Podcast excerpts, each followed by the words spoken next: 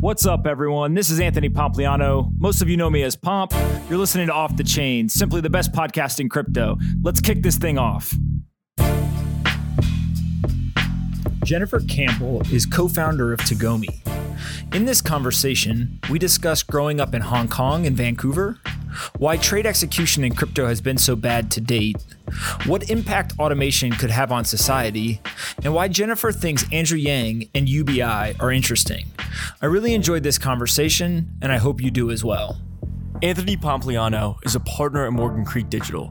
All opinions expressed by Pomp or his guests on this podcast are solely their opinions and do not reflect the opinions of Morgan Creek Digital or Morgan Creek Capital Management. You should not treat any opinion expressed by Pomp as a specific inducement to make a particular investment or follow a particular strategy, but only as an expression of his opinion. This podcast is for informational purposes only. All right, guys, I'm here with Jennifer. Uh, we got a whole bunch of stuff to talk about. Uh, thank you so much for coming. Thanks for having me. Um, you didn't grow up in the U S. Let's no, talk about I didn't. it. All right, you were born in Canada or in Hong Kong? Canada. All right, born in Canada, but then split time back and forth between Canada and Hong Kong? Mm-hmm. Vancouver and Hong Kong. Okay, uh, let's talk about Hong Kong first. Um, what are like the biggest takeaways from growing up, just spending time there in an Eastern world where I think most Americans are like, I've heard of Hong Kong. I think I know where it is on a map, but I don't know anything about it. Um, let's see. Um, you know, it's like, I think it's like growing up in any big city, right? Mm-hmm. Um, you sort of um, get exposed to people much more quickly. Um, and, you know, you see a lot more things really quickly. Um, and, Um, you sort of think about the world a little bit differently. So I actually grew up with three uncles, um, all of whom were entrepreneurs. Um, and uh, the three of them raised me together, actually. And so I know it sounds like a T V show, but it, it's... Um, T V show, just three uncles. Three uncles trying to raise, like, this little girl. Um, and, like, had no rules for anything. Um, Wait, really? Yeah. Man, that I is... mean, imagine, like, three... They were all entrepreneurs, right? So you yeah, can imagine yeah. the personality type. Yep. Um, And very detail-oriented, obviously. They were all sort of bachelors, mm-hmm. uh, had their own bachelor pad, mm-hmm. um, and I'd, like, go hang out, um, rotated between the three. Um, but, you know, I, I think by contrast, you know, a lot of my friends in school had this really regimented um, schedule. Um, have you ever read The Little Prince? No, what is that? It has just a story about just the little girl in it, you know, had this, her mother has sort of planned out her life from like age yep. zero to eighteen. And so those, that's, that was all my friends, um, basically. Um, and so I really felt like, you know, I had a, a lot of agency at an, mm-hmm. a young age that I could do, you know, whatever I wanted, um, in a way that I felt like, you know, a lot of my friends, you know, didn't, didn't, didn't, didn't really have. And they were all sort of on a set path, um, mm-hmm. from pretty early on. Um, And so I think, you know, a big reason why I felt so comfortable making this jump, um, you know, was because of this, sort of that background. Um, and so, I don't know, that's one thing. Yeah. And, and in that environment, um, I think there's a lot of people in the tech world who, uh, these like Montessori schools and all this stuff where like, hey, we're going to put our kids into these environments. There's like kind of rules, like you can't fight each other, but for the most part, it's, you know, you're allowed to ask questions. You address adults by their first name. Right. Like it, it's very uh, fluid, I think, right. and much less like hierarchical. And the thought process is like that actually produces entrepreneurs, creative thinkers, et cetera. Yeah, that was a very much the environment I grew up in. Okay. Um, well, I guess I experienced both because at school, you know, it was quite regimented, but then at home it was, you know, whatever I, you know, whatever I wanted really. Got so. it. And uh, you were going to school in Hong Kong? I went to school Can- in Hong Kong okay. until I was about twelve. Okay. Um, and then Vancouver for high school. Got it. And was there anything when you came back to North America that was like a really big like difference in terms of going from high school in Hong Kong to Canada high school? Well, the pace was a lot slower, you know? And, really? Yeah. Um, and, you know, I... I also just couldn't wait to get out, actually. You know, I, I loved the city so much because even when I, I was five or six, you know, I was, you know, I went on the trains everywhere. I could go anywhere I wanted. Whereas mm-hmm. when I moved to Vancouver, you know, unless you have a car, you know, you're you're kind of stuck at home. Yep. Um, and so I explored the neighborhood a lot, but there you were kind of just stuck. Um, and so I I really loved growing up in a city just because I felt like I could do anything I wanted. Yeah. Um, and it was quite common, you know, to... you know, have, you know, six, seven year olds, you know, be by themselves, you know, take the train, you know. Yeah. Um, so that was quite common.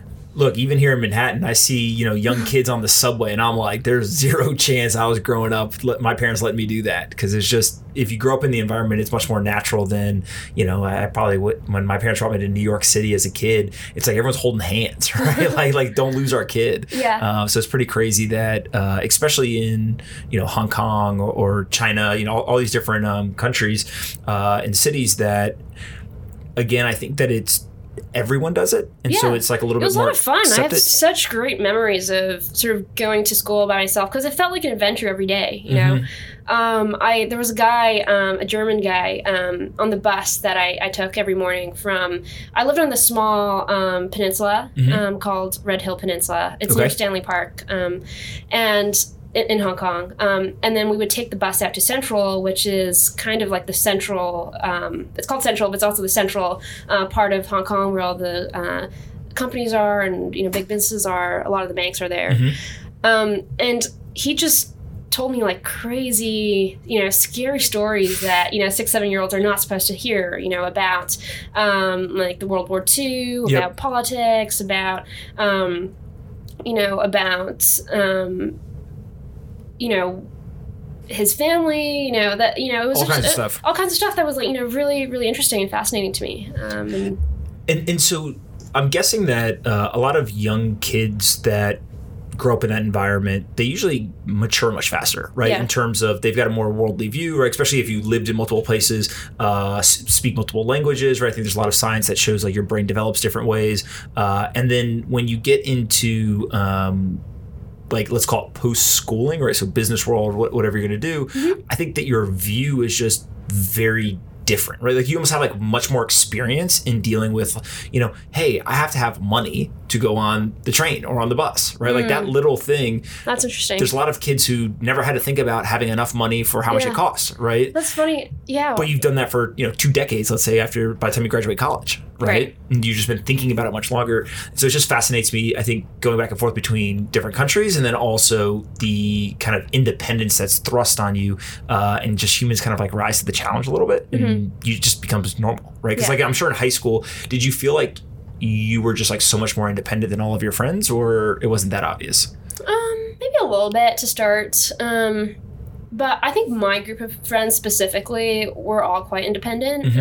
Um, but maybe, you know, more broadly out of the class, um, perhaps yep. we were a little bit more independent. All right. So graduated high school, end up going to Harvard, mm-hmm. and then you end up at U S V, uh, Union Square Ventures. Right. Uh, why go there? What, what was that experience like?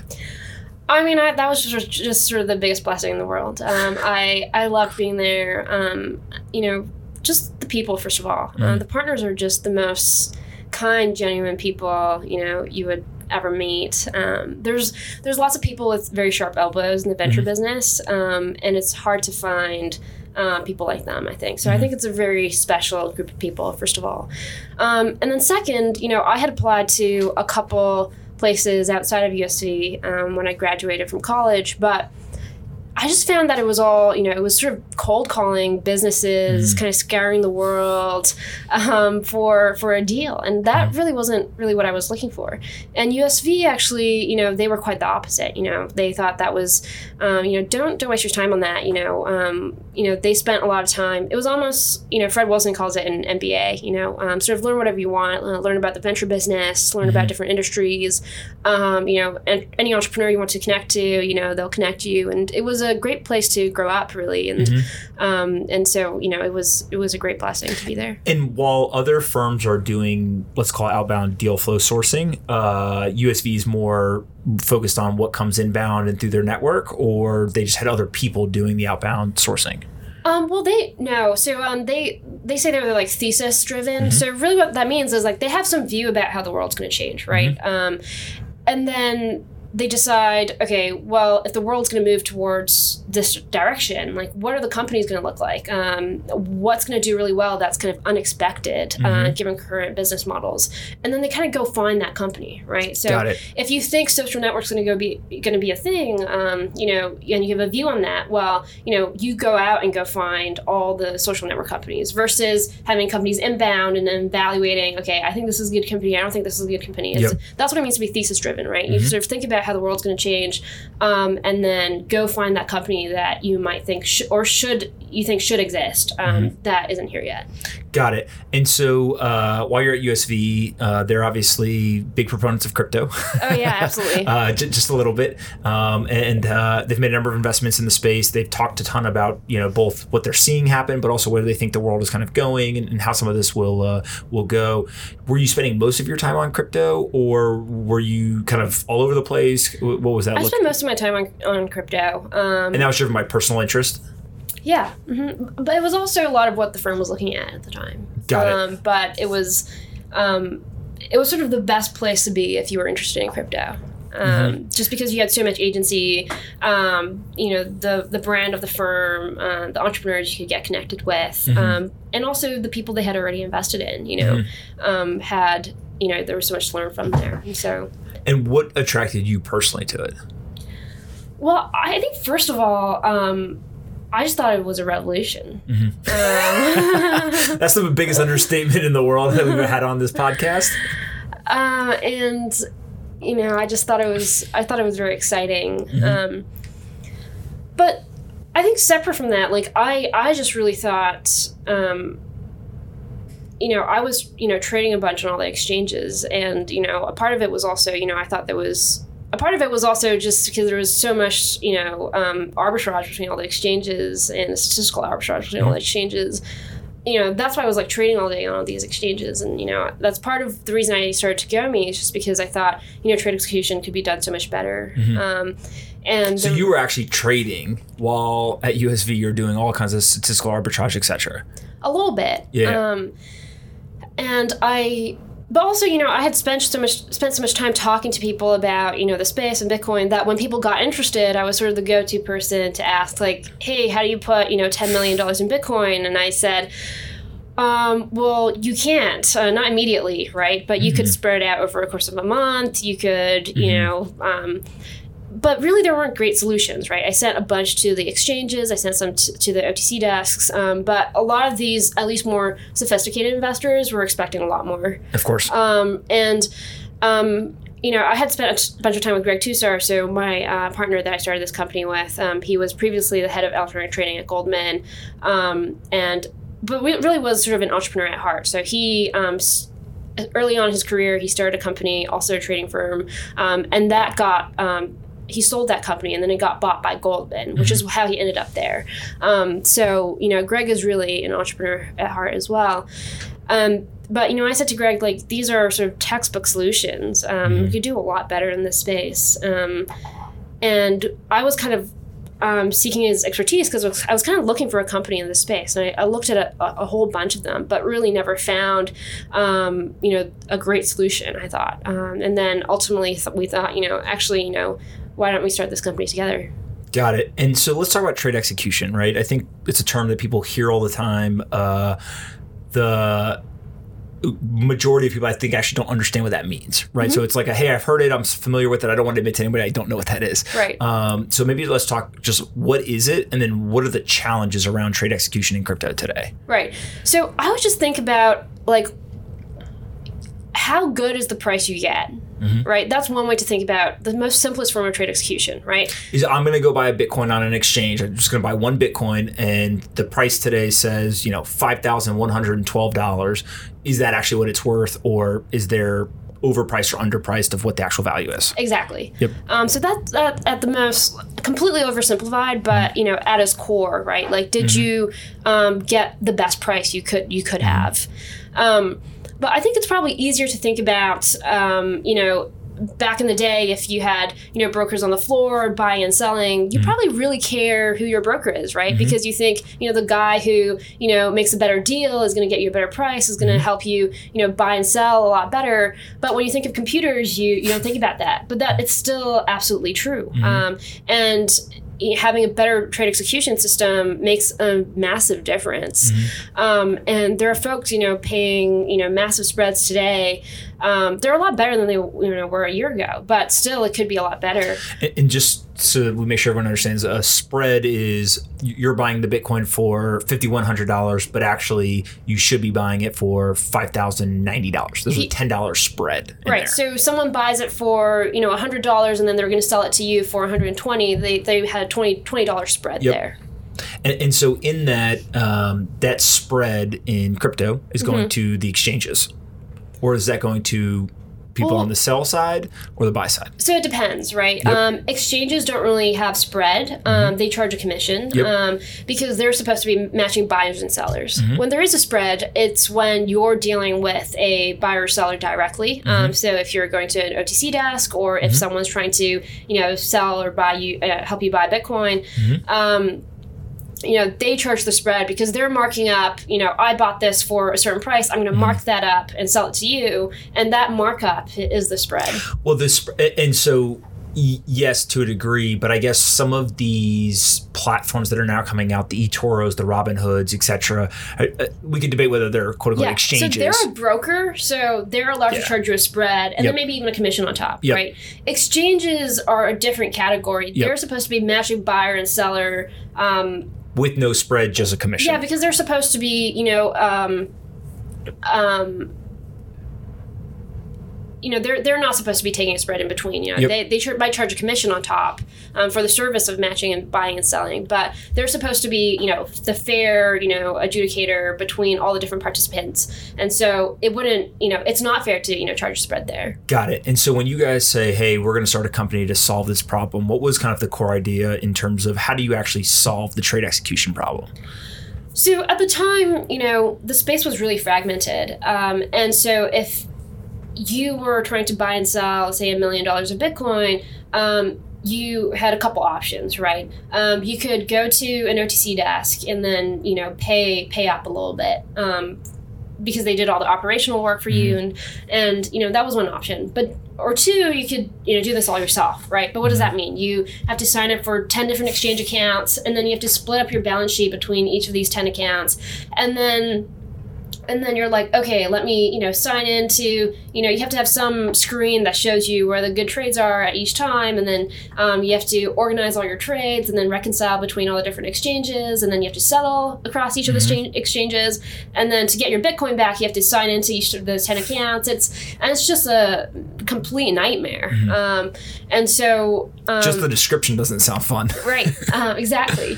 And you would have to do all that to... Um, to trade across all those exchanges. So mm-hmm. what Tagomi does is um, make that all go away. Um, mm-hmm. There's one interface to trade across all the different exchanges um, to make sure that you're getting the best execution. You can think of it as best price um, when you're buying and selling Bitcoin. And so for a customer from a psychological standpoint, I come to Tagomi because I want to buy X Bitcoin, for example, mm-hmm. and I know that I'm going to get the best price for those Bitcoin that's available currently. Right? Exactly. And Tagomi's going to have a kind of magical way of doing that. I don't even need to understand how they're doing yeah, it. Yeah, one analogy I use um, is, you know, each of these retail exchanges is like Delta or, you know, American Airlines, and we're Expedia or mm-hmm. Kayak. And so mm-hmm. we sit on top of all these exchanges um, and, um, you know, we have a much better view of what the true market price actually is. Mm-hmm. And so uh, I think that's the psychological understanding of a user is like you've promised them best price, so they come and they use the product.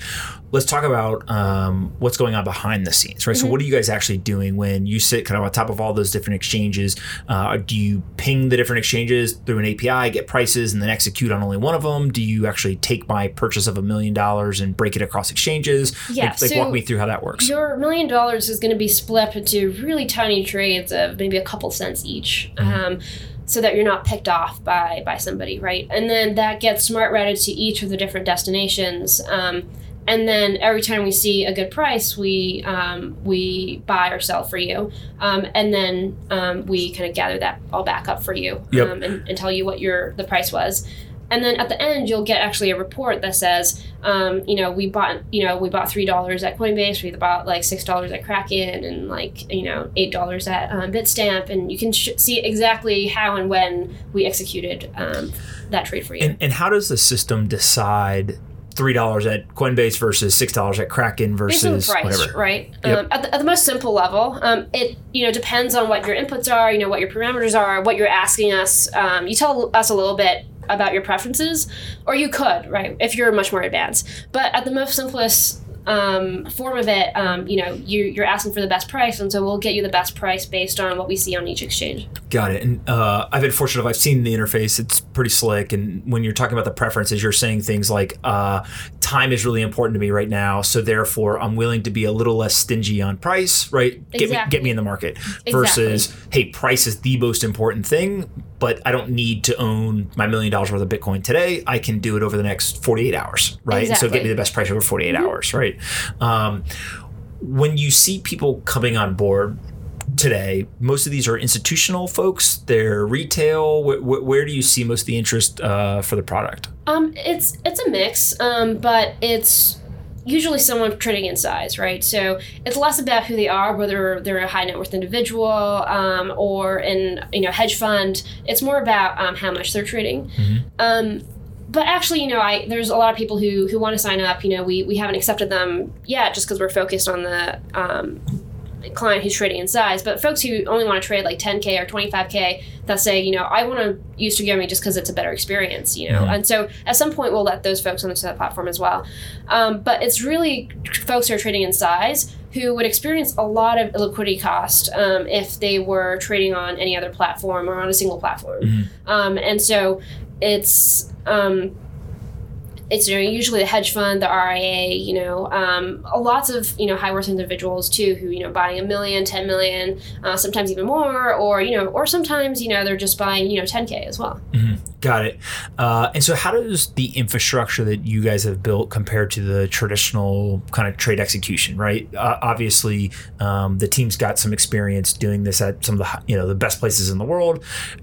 Are you able to replicate, you know, kind of one-to-one what the traditional world has with in this crypto world? Are there some challenges still with the infrastructure and the technology? Like, wh- where would you put us at? I think it's mostly similar, um, okay. with with some sort of nuances. Um, you know, Bitcoin trades very differently than than you know typical equity markets, um, but also just the exchanges and infrastructure in this space is generally um, a lot less mature, and so it requires a lot more. There's a lot more bandages on the infrastructure, right? Uh, you need to be uh, a lot more careful about when um, an exchange Exchange adapter goes down, uh, making sure you reroute trades um, to somewhere else. Um, um, you know, there's a lot more care uh, around um, around that. So, but in general, you know, it's it's the same high level ideas. Got it. And, and really, what you guys are ultimately doing, kind of a generalized way, is you're using technology and automation mm-hmm. to be smarter than humans, right? To, to some degree, bit, yeah. right? And, and and not in like the negative connotation, but the idea that it,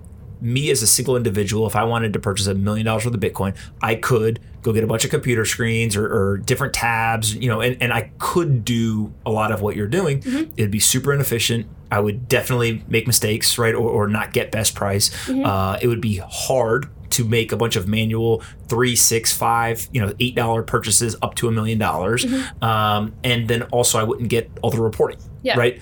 So I could do it. It's just not ideal. Mm-hmm. What you guys then do is you use technology to automate that, Absolutely, right? Absolutely, yeah. Before we started recording, we were talking about like this may be a theme across a lot of different industries where automation technologists have a significant advantage, yeah. um, and it's going to have a material impact on society, mm-hmm. right? So t- tell me a little bit more kind of uh, how you've thought about that, and I think you've got some just unique ideas there. Yeah, sort of switching gears a little bit. Um, you know, before before we started recording, we were talking about um, automation in the world generally, and um, I think it's just going to keep Go, you know, growing exponentially, right? Mm-hmm. So, you know, we're going to see um, more things being automated away, more jobs being automated away, and um, at the end state, I think it'll be there will be a new aristocracy um, where either you understand um, this new te- technological revolution um, and you own some technological asset that um, siphons you up into this new arist- aristocracy, um, or your job is sort of automated way and you become part of sort of the um, lower class. Um, and I think there's going to be, I think it'll take some time to get there, um, but that's sort of the end state as I see it. Yep, and because really what you're talking about, you're talking about this great divide, right? Mm-hmm. Where the technologists have a significant advantage in society, right? right. In a whole, whole bunch of different ways. Uh, Not like, you know, the industri- industrial revolution. Absolutely. P- right. People who understand that, hey, there's going to be wealth creation, there's going to be opportunity, all this stuff, the technology or the innovation is going to drive this. If you are associated with that, you participate or you create that, you benefit. Right. If you don't, you kind of get left behind a little bit. Exactly. Right? Um, let's talk about the people who do not have those skills today.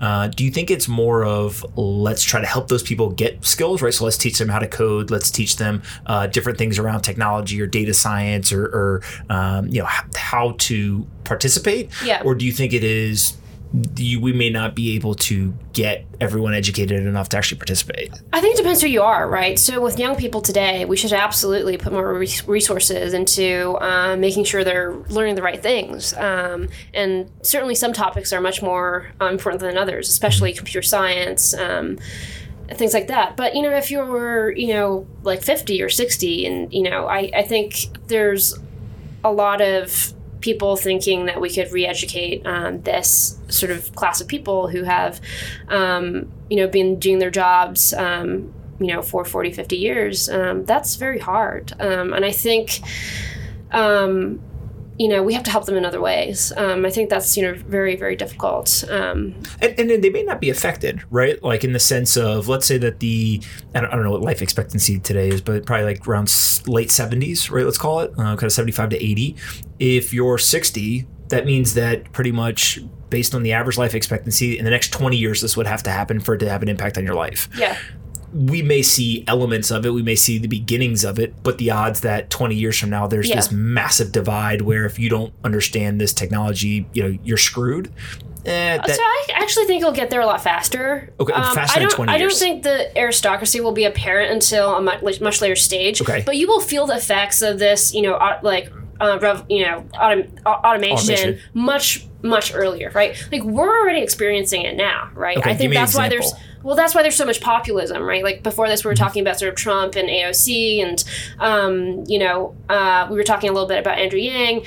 Um, you know, I, I think a lot of these are sort of symptoms of this, um, of what's already currently happening, mm-hmm. right? Um, and, you know, there's the opiate crisis. Um, all are sort of symptoms uh, of, of um, automation, which... you know, it's already underway. Um, so I don't think it's, you know, twenty years away. I, I think yeah. what I, yeah. The, well, the the great divide from an economic inequality standpoint probably is, I think you're saying it's delayed, even though the automation hits faster than twenty years, right? twenty years or, or whatever the number is, yeah. is when it becomes so apparent that yeah. you can't ignore it. Exactly. Right? I think you'll start experiencing the inequality much sooner than that. And people will have a hard time finding jobs, for example, mm-hmm. you know, that will be a, a lot sooner. But Seeing like, seeing the, uh, you know, the aristocracy part, you know, mm-hmm. I think that's, you know, much later, maybe twenty, thirty years. Yeah. And, and the part that's really interesting to me, so uh, when I pitch crypto and Bitcoin, et cetera, to all these institutional investors, I talk about automation, right? And I yeah. basically say, look, you need digitally native assets, right? For the digital world, you need digitally native assets. The old technologies of paper or electronic Q S I Ps are incompatible with the machines and algorithms of today. So we yeah. need just digitally native assets. It's a computer file, double spend problem. So we need digitally native accounting, which is triple entry accounting. And then we need digitally native contracts that govern all of these transactions, right? So right. it's just assets, accounting, and contracts for the digital world. They really get that, right? Like, like to them, it is inevitable that automation is coming, right? Mm-hmm. So you get a very wide range, everything from, you know, analysts who are right out of school all the way up to, you know, sixty, seventy year old C I Os and board members all understand this stuff's coming. Yeah. So I don't think it's like a, a huge surprise to people. I think timeline is a big question, right? Hey, is this two years away, five years away, twenty years away? And then the other piece is who gets automated away first. So I've had really mm-hmm. interesting discussions about, I think most people are like, oh, we're just going to use robotics and automation and like the factory worker's gone, yeah. right? We see some of that, right? You know, if you look at like a Tesla factory, for example, there's definitely robotics and automation that's going on there that have replaced workers. But there's a very strong argument that it's actually white collar workers, right? Things like oh, uh, like yeah. bankers and stuff that look look at Wall Street trading floor. I totally agree. I totally right? agree. It, it's not just blue collar workers or white collar workers. It, it's actually across the spectrum. We're going to see this have a, a pretty material impact. Absolutely. Yeah. And, and do you feel like um, when it comes to, let's say, government and governance, right? So not mm-hmm. just the U S government, but just governance in general.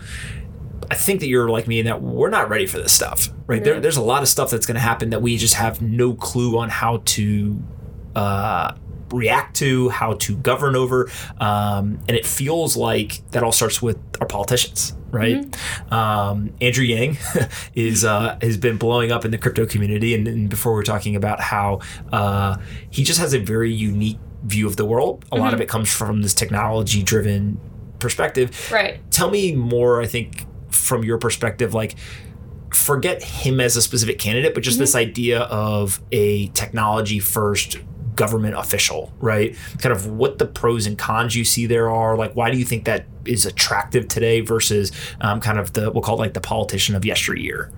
So um, we take a step back a little bit. So when I talk to a lot of um, you know, people in my network are, you know, usually in the top echelon of society a little bit, right? So they always say, okay, well, if you're going to tax, you know, Amazon and all these technology companies, um, why wouldn't you use it to, you know, fuel even more, you know, uh, technological development? Like, why give it to, you know, the poor? Um, like, and this sounds horrible, but, you know, if they, you know, can't really help themselves, like, you know, it's a really, you know, dire, you know, pessimistic. It's pretty dark. View. Yeah. Yeah. But also, you know, the, I think the reason, you know, you should do it is because it's, it, you know, also ensures that you don't have a revolution, right? Like, if you're a very rich person, like, what don't you want to happen? Like, a revolution, right? You don't mm-hmm. want to get murdered by people. Mm-hmm. Um, and that's why I think universal basic income should be interesting to you, you know, even if you're in the sort of very top echelon class. And mm-hmm. I think um, it's easy to pitch it to someone who's, like, experiencing, um, you know, they find it hard to find a job, right? Like, they relate to it immediately. But yep. it's really hard to pitch someone who, you know, um, works in the Valley or, you know, has, you know, a lot of money or, you know, who, who doesn't really experience, um, you know, what I think a lot of people in the middle of the country are experiencing. Yep. So um, let's talk about U B I for a second, right? So yeah. universal basic income is this idea that every single person is entitled to the right to have a wage, right? That is either they earn or is given to them by a government, right? There's some kind of support that's provided. Uh, I think that it's becoming a hot topic because Andrew Yang yeah. is saying he's going to give away money, right? right. He's going to give one thousand dollars every month to American citizens mm-hmm. uh, as part of this U B I program. Mm-hmm. Uh, highly controversial, U B I in general. Yeah. Um, I think what you're saying is if people revolt because they're hungry, they can't provide for their families, et cetera, if you basically take away the the fact that they can't do that, right, you provide that ability to them, it is much less likely that there is any sort of revolt or revolution. Right. Right. Do you feel like there's other ways to provide that economic benefit without it being a subsidy from the government, though? And, and I'll give you an example. So mm-hmm. I've had a lot of conversations with friends around uh, this idea, like, you get paid for your output, right? So whether it's your yeah. ideas, your effort, your time, whatever, you are spending something to mm-hmm. receive financial payment back, right, in, in, in society. And one of the things that we've never put a ton of value on, but we yeah. probably should have, is our data, right? And so it's this whole argument that all of the data you create, whether it's how many steps you take, your heartbeat, what you click on on the internet, what sites you go to, you know, what books you read, whatever it is, that data, if there was some way for you to retain control of it and permission people in and out of it and get paid for their use of it, mm-hmm. could you actually create what feels like a U B I situation, right? Because you're not actually doing anything different than you're doing today, but you're getting paid in exchange for that data yeah. than just, hey, you're getting a check because you're an American citizen, yeah. right? And so to me, that feels kind of like U B I, but it's also not necessarily coming from the government. It's not a subsidy, right? There's some value attached to it as yeah. well. Yeah, no, I think that's really interesting. I, I also just think in general, there's um, a lot of things that are valuable to us as humans and human beings that are not valued in a sort of capitalistic world. Um, and if we can shift that a little bit, you know, if you take care of Um, you know, your parents, or if you take care of, you know, people inside society, things that, you know, society really benefit from, um, but you couldn't get paid for it. Um, if we sort of make that a little bit more value um, valuable so that you could, could actually get paid for it, you know, that's very interesting. And this sounds like, you know... Um, it's almost like gamification, or like like it's a lot of like the crypto economics, right? right. Or yeah, kind yeah. of incentivization right. of uh, if you could somehow gamify doing good things that mm-hmm. there's a net benefit to society or to other individuals, you're compensated in exchange for yeah. that. And yeah, that's pretty interesting. I, I will say that the reason why I like U B I so much is because of the simplicity. Okay, there explain that. It's... It's very simple. You know, you give away money. Uh, there are no rules. Everybody gets it. You know, mm-hmm. you don't have to figure out if they make too much money. You don't have to figure out like who they are. You know, there's no rules around it, right? Mm-hmm. At, with welfare, there's, you know, a lot of, there's lots of rules, right? Like mm-hmm. there's, you know, a case manager, like it's really expensive. Um, and U B I is just very simple. Mm-hmm. Um, and I think that's sort of a really important feature that is really hard to find um, and sort of other ideas mm-hmm. that people have really talked about. For example, the selling data thing, you know, it takes a lot of infrastructure to do that. Um, For sure. And so in theory, it's, you know, a great idea. Um, but in terms of practical ideas, um, mm-hmm. you know, I, you know, I think something that's simple is quite valuable. Do you, f- do you fear that, because I think the knock against U B I, right, is, oh, mm-hmm. we're going to disincentivize people from wanting to work. We're going to yeah. we're going to change the way we're, we're going to go from the capitalistic society to a more socialist type society, right? Um, do you feel like that has validity? Do you think that maybe it's overstated? Like, how, like how do you view that as part of it? Because I agree that yeah. the U B I model is super simple. You breathe, you get money every month, right? Exactly. Like very simple to understand. Yeah. Are there those negative effects that people accuse it of having? So I think it's the opposite. I think okay. so if we think about the welfare system, right? Um, you you have to make sure people don't earn. If you make too much money, you won't get the welfare, right? And so you're actually incentivized to stay under a certain income bar t- um, to make sure you keep getting your welfare, right? So mm-hmm. it's actually sort of actually disincentivizes you to keep working. Um, and so in this in this case, I guess really what ends up happening, because here, here is something that's really interesting. So my girlfriend's from Bulgaria, yeah. and um, you know, I, I've been there uh, with her, and we recently watched this uh, this documentary, and people were talking about socialism in the documentary.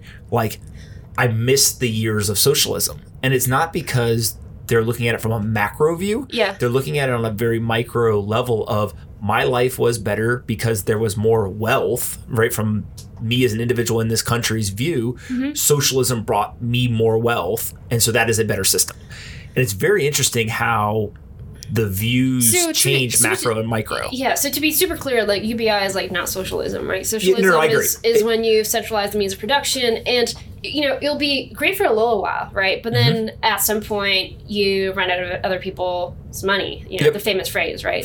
Um, and so we know that doesn't work, right? Mm-hmm. But U B I is actually very capitalistic. Mm-hmm. Um, you know, um, you create more value, you get more, right? Mm-hmm. Um, and so it's also very libertarian. Um, mm-hmm. You know, you do whatever you want with your money. Um, so it's actually completely different than I think the... I'm not saying that U B I is sociali- yeah. socialism. What I'm saying is socialism is something that if you look at it from a macro view versus a micro view, right, people have very different opinions. Mm. And I think that most people, especially in the Western world where, you know, we believe in a capitalistic society, would look at socialism and say like, oh, that doesn't work, right? I mean, literally yeah. we see fear mongering with socialism and all stuff. Um, but then you go and you talk to the people on the ground and they love it. Right, because because the way that it had an impact on their life. If you then switch to U B I or, or any other one of these um, different types of, I, I think, uh, macroeconomic. So I would argue against that. I probably think like in a specific period of time mm-hmm. at the micro level, probably people really liked it. Mm-hmm. But then if you change that timeline um, to sort of the end period of that, you know, socialism, mm-hmm. uh, period of socialism, probably people, you know, might have changed their mind about it by, by that oh, time. You're, right? Oh, okay, interesting. You're saying that, yes, there was a period of time where they enjoyed it, where they're benefiting from it, right. but when it comes to an end, right, because right. 'cause it's unsustainable, then they realize, oh, wait, this was really bad, right? This was bad yeah. over in the, the short term, term, you know, that's nice. You know, I'm getting so much extra, mm-hmm. right? But um, it in the long term, it doesn't really work. Absolutely. I, I think that's a fair uh, way to look at it. Um, let, let's talk about some more of uh, Yang's, uh, we'll, we'll call it his agenda, just because, and, and again, it's less about him specifically, and it's more just about, I think, uh, his technology first focus, right? Mm-hmm. So things like automation, uh, we were talking that he's going to try to use holograms to yeah. do uh, campaigning. So yeah. he can literally be in multiple places at one time. Yeah. why have other people not done this stuff yet? Is it just literally he's a creative thinker and he understands technology? Do you think there's like incentives within government structure and politics that like disincentivizes people from doing this stuff? I think people just probably think it's weird. Really? Um, some people do, um, probably, right? Um, I don't know. It, it, but it, maybe, but like, I feel like you, myself, a bunch of people in the technology world, we We're actually think adopters, it's right? Like we think it's smart. Really cool. We think it's really smart.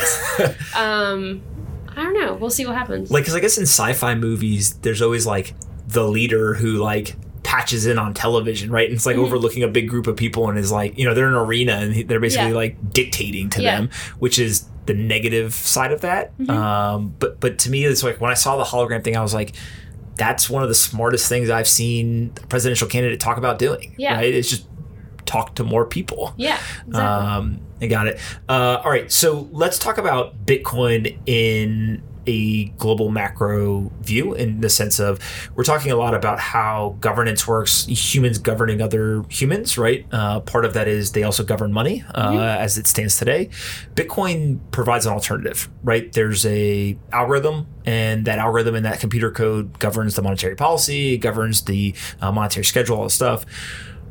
What do we need to see happen for the mass consumer to start to open their eyes and, and kind of shift more towards a more automated money yeah. system or monetary system compared to that human system?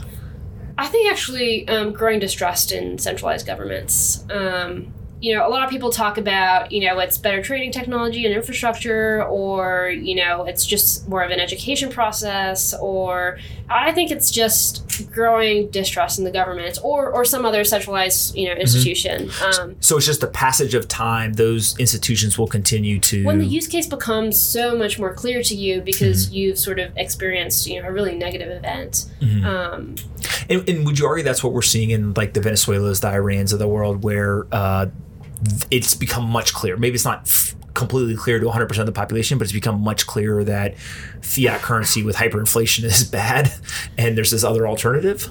Um, maybe. Like, I'm... I just feel like, you know, it... Um... That's sort of more like a, you know, two hour long conversation. there, there are a lot of nuances there. Mm-hmm. Um, but, you know, I think... Um, that could be one example. Yeah. Got it. Okay. Uh, what's the one thing in crypto that people are not talking about that you think they should be?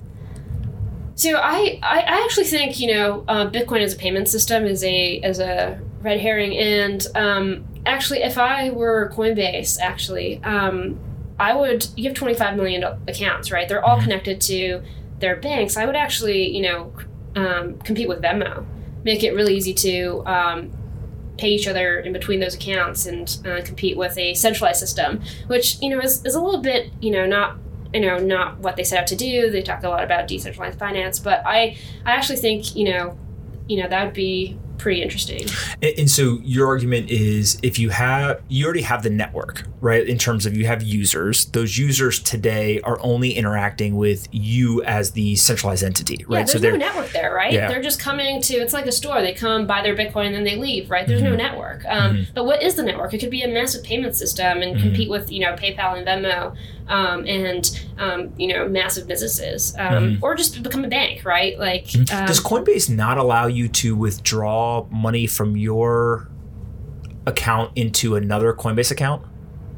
Like, I guess that would be like the hack, right? Like, that's it's super difficult to do in terms yeah, of it it's not a good user experience. Like, it has to be more like, if I want to go send, you know, if I want to send money to you right now, like, what do I do? I like go Venmo you, right? Yeah, yeah, like, yeah. But they should make it as easy to do that on Coinbase. Um, oh yeah. Oh, the user experience would have to be drastically better, drastically right? But different. I don't even know if they have the actual functionality. Like, could you withdraw between accounts? I don't even know if that exists. But the user interface, I think, is uh, it would be essential to right. improve it. And, and also, it's also uh, to me one thing that I think crypto loses a little bit once yeah. you get into like the hardcore blockchain world is. Users do what you tell them to do, right? And what I mean by that is both by the way you present a product, mm-hmm. right? So like Tagomi, yeah. you come in for best price. Yeah. What do I think when I think of Tagomi? Best price, right? right. I'm coming for best price, mm-hmm. right? That is the brand promise. Mm-hmm. And the second thing is the way that the interface is set up, the user experience, right? All of these different things guide me to do things. Now, mm-hmm. I still have choice, right? Mm-hmm. In the sense of I can hit cancel, or I can go yeah. back, or I can go to set, you know, all this stuff. But you're definitely helping me do what you think I should be doing, mm-hmm. right? I think that that gets lost a lot, right, in, in crypto and blockchain, because it just feels like everyone's so focused on the technology, right? Yeah. And, and it's the the design, the user experience, that brand promise, like all of these things that are like more kind of soft skills, right? Right. Um, but that's what makes a lot of these products that we use every day, like a Venmo, so valuable, right? Right, and it just it just feels like they're not there in crypto yet, right? right? Maybe it just takes time. I don't right. know. Yeah, no, totally. It feels like, you know, if you want to use email, but you have to understand email protocol. Like, you know, no one really understands that, right? But they use email all day, right? Like, we're not there yet with um, Bitcoin, but also, you know, other cryptocurrencies, um, and we have to get there. Do you think that's like a five less year type journey, or do you think that's actually longer? I think five last year, I, I would vote for that. You you you uh you have a lot more confidence, I think, in the automation and uh and, and the user experience and all this stuff improving than I think most people do, but it's probably closer than we think. I think it's it's an exponential curve, right? So mm-hmm. it's gonna it accelerates. Accelerate, right? Yeah. So you feel a little bit like, you know, but you know, in two years, in three years, it's it's gonna feel a lot more extreme. Got it.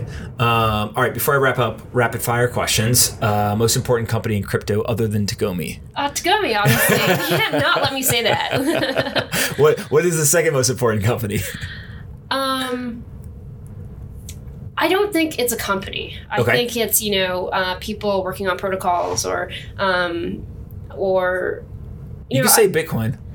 Yeah, like I was actually just about to say Bitcoin. Right. I was going to say, like, you know, if you think about the most um, important uh, networks in, in crypto, mm-hmm. they're not companies. Uh, they're, you know, it's like Bitcoin. It's like a protocol. You I know, completely it's not, agree. Yeah, exactly. Um, so I wouldn't say a company. I would say something. If you could improve or change one regulation, what would it be?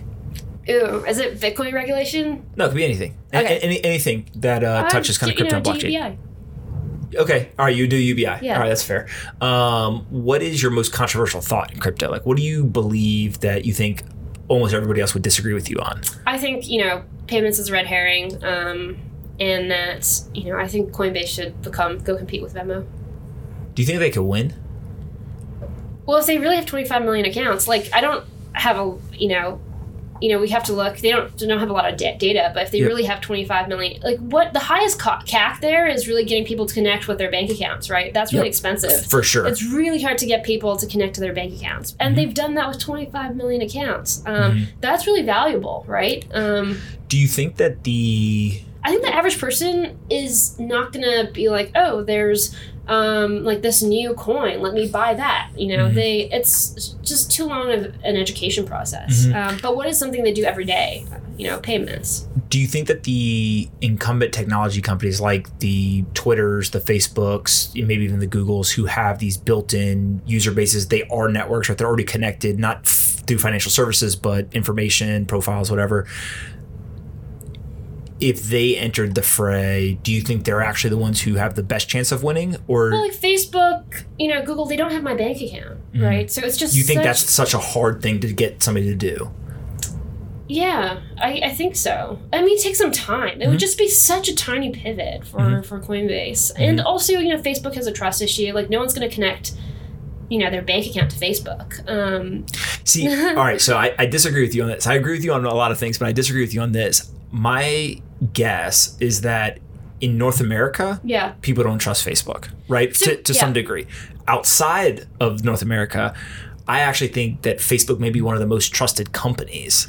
So I actually, you know, that sounds like, you know, that sounds about right. But okay. at the same time, they've had that payments thing mm-hmm. for years, right? Like, uh, like, like pay and messenger. Pay and messenger, yeah. right? Like, no, and you can connect your bank account to mm-hmm. that, right? So no one's done that, right? Like, mm-hmm. there has to be some, like, reason for you to to get over that hump, right? Um, Do we think that...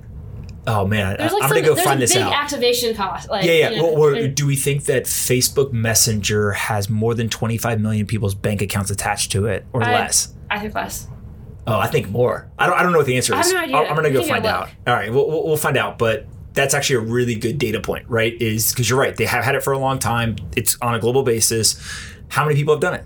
If it's a really small number, they probably will struggle to do it. If it's actually a bigger number, and, and it's less about uh, it being a big number because they have hundreds of millions of people doing it, it's probably just there's certain countries where they have deep penetration, and that's how everyone, like the network yeah, yeah. in that country uses it. Um, but I think that'd be a really interesting data point to know. Mm-hmm. Um, what's the most important book you've ever read? Uh, I couldn't pick one. Um, maybe a Bitcoin white paper. That's so cliche though. Um, no one's ever said that. Really? Yeah. I'll say Bitcoin white paper. All right. Uh, or The Prince. Is that what you, the book you said earlier? The Little Prince. The Little Prince. That's a, also a very, very famous book. I've never read it. Really? Never heard of it. Nope. Uh, aliens. Real, not real, believe, don't believe? Um, probably not. You don't believe in aliens? No. All right, explain. There's only two other people I think that have ever come on and I not believed. I think we would have found them by now. Really? No. Space is so big in terms of uh, we're just one universe. Like there's so many different universes. The like just mathematically the probability that we can even be aware of all of the places that aliens could be is so low that like I I just I I'm at like ninety-nine percent likely they are out there, and the odds that we are the only intelligent life form on mm-hmm. the only planet where that could happen. I don't know. Maybe. Yes, all your uh, every single one. Uh, really? Okay. Two. I think only two people have not believed. Uh, and then Josh Brown. Shout out Josh Brown, because Josh Brown literally uh, hit us with uh, ghosts are more likely to be real than aliens. um, we end each one. You can ask me one question. Hmm. Um. What's your most controversial thought? I think that Bitcoin has a massively higher probability of becoming the global reserve currency than people give it credit for today. Yeah. Uh, I would put the odds at... Is that controversial? Yes, because I think that most people look at it, like even like hardcore crypto people. Yeah. If you were like, what are the odds right now that Bitcoin could become? It's like less than twenty percent, almost always. Like I, I've asked a bunch of people, right? And so it's like the people who want to be nice mm-hmm. and they don't want to sound controversial will say like single digits. Mm-hmm. They probably believe more like ten, fifteen percent. And then the people who are like comfortable being a little bit more controversial will, yeah. will go as high as like twenty percent. Yeah. I think we're at least over fifty percent. Got it. Uh, in, in terms of probability. Mm-hmm. And what we've seen is when Bitcoin goes up head to head, when a fiat currency is failing, it's like not even close, right? It's just, you just see the movement of funds. Now there could be other reasons why that happens, all this stuff. Uh, But the one thing I always go back to is when fiat currencies fail, mm-hmm. almost always is because humans lost discipline, mm-hmm. right? So they hyperinflated their own currency. They, they just made bad decisions. Mm. An algorithm doesn't do that, right. right? Now, the design could be incorrect, right? But the design is going to be executed based on what the code tells it to do, right? And so this idea that like, when we started, we were talking about automation a lot, right? One of the things that I talk to institutional investors about is, look, humans actually trust the algorithms more than they trust humans already, right? right? Now, you you know, you go to a city and you get lost, you pull up Google Maps, you don't ask someone on the street corner, right. you don't really ask your friends for music anymore, you listen to Spotify and Apple Music and they do these recommendations, right? Uh, if you have a question, you ask Google and Siri, you don't ask your friend. It's like, we trust these algorithms in so many other parts of our life.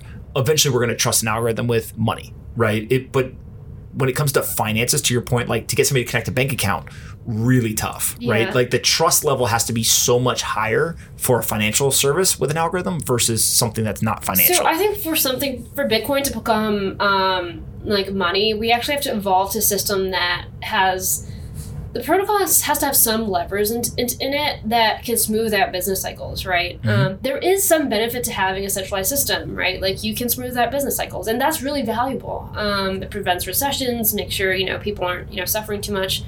Um, and you can't do that with Bitcoin, right? Which is why I really think Bitcoin is just a store of value. I think we'll need a different protocol if we're going to do money. Really? You think that, okay, hold on. We we can't end yet. You think that Bitcoin is a store of value, but you think that there has to be another digital currency that could be... It has could to be, be more sophisticated than Bitcoin. I think Bitcoin's pretty simple. You know, people try to make it way too complicated. It's, mm-hmm. you know, it's much, much better version of gold. It's a much better store of value. And mm-hmm. that's kind of it.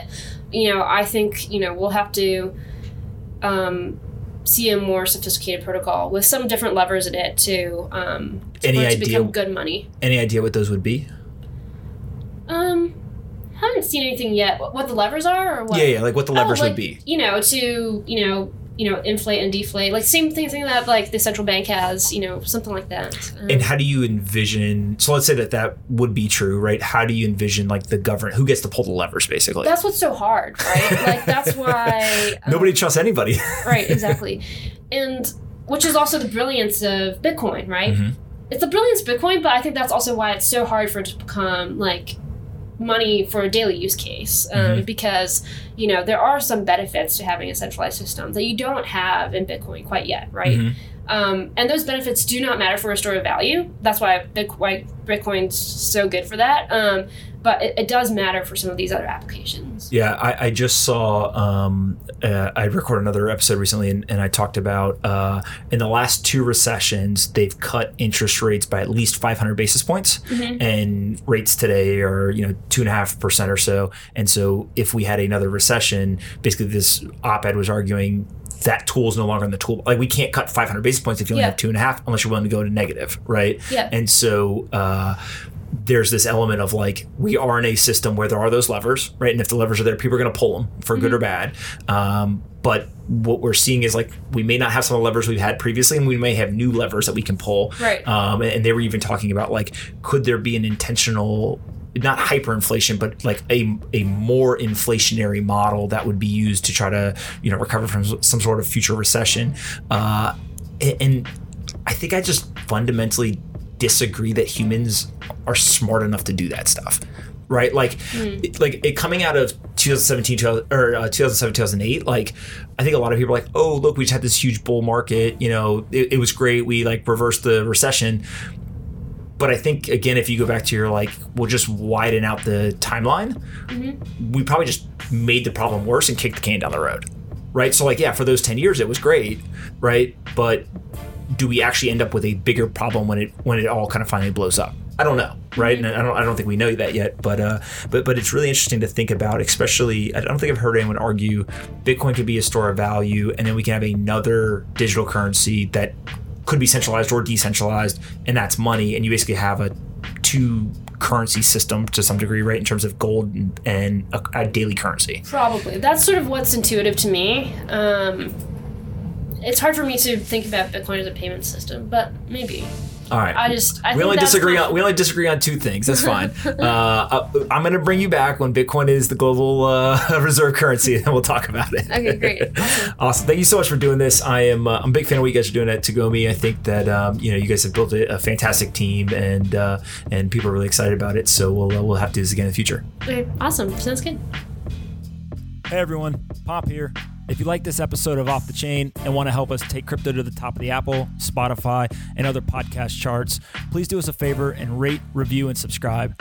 To review, simply go to the Off the Chain homepage, scroll down until you see the five blank stars. Taking fifteen seconds to fill those stars in and leave a quick review goes a long way in helping us take the entire crypto ecosystem to the top of the charts. I appreciate you listening, and see you next time on Off the Chain.